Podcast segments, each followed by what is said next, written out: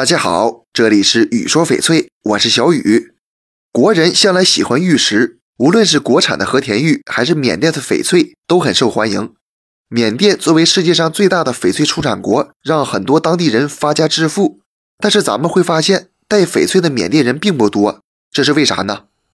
乱世黄金，盛世玉。一般来说，社会比较安定时，人们才会更喜欢玉石翡翠；当社会动荡不安时，人们更喜欢买黄金，因为黄金是全世界都承认的货币。缅甸是一个战乱不断的国家，战争让社会发展极其缓慢。为了争夺翡翠呢，缅甸各地的战火几乎没有平息过。战争或许能让部分人获取利益，但是对于民众来说，战争是百害而无一利的。很多缅甸人因为战争付出了生命，在这种背景下，他们对翡翠自然是谈不上喜欢的。翡翠之所以珍贵，是因为它有很高的观赏性。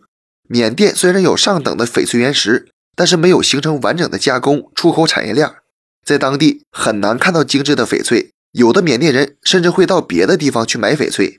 其实呢，建立完整的产业链不是一件容易的事儿。在科技水平相对落后的大背景下，缅甸的翡翠主要还是以原石出口。中国玉石文化源远流长，和国人把玉石翡翠当成一种精神寄托不同，缅甸几乎没有玉石文化这一说。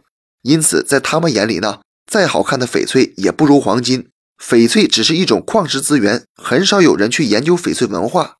正所谓经济基础决定上层建筑，所以说啊，生活在中国真的是很幸福。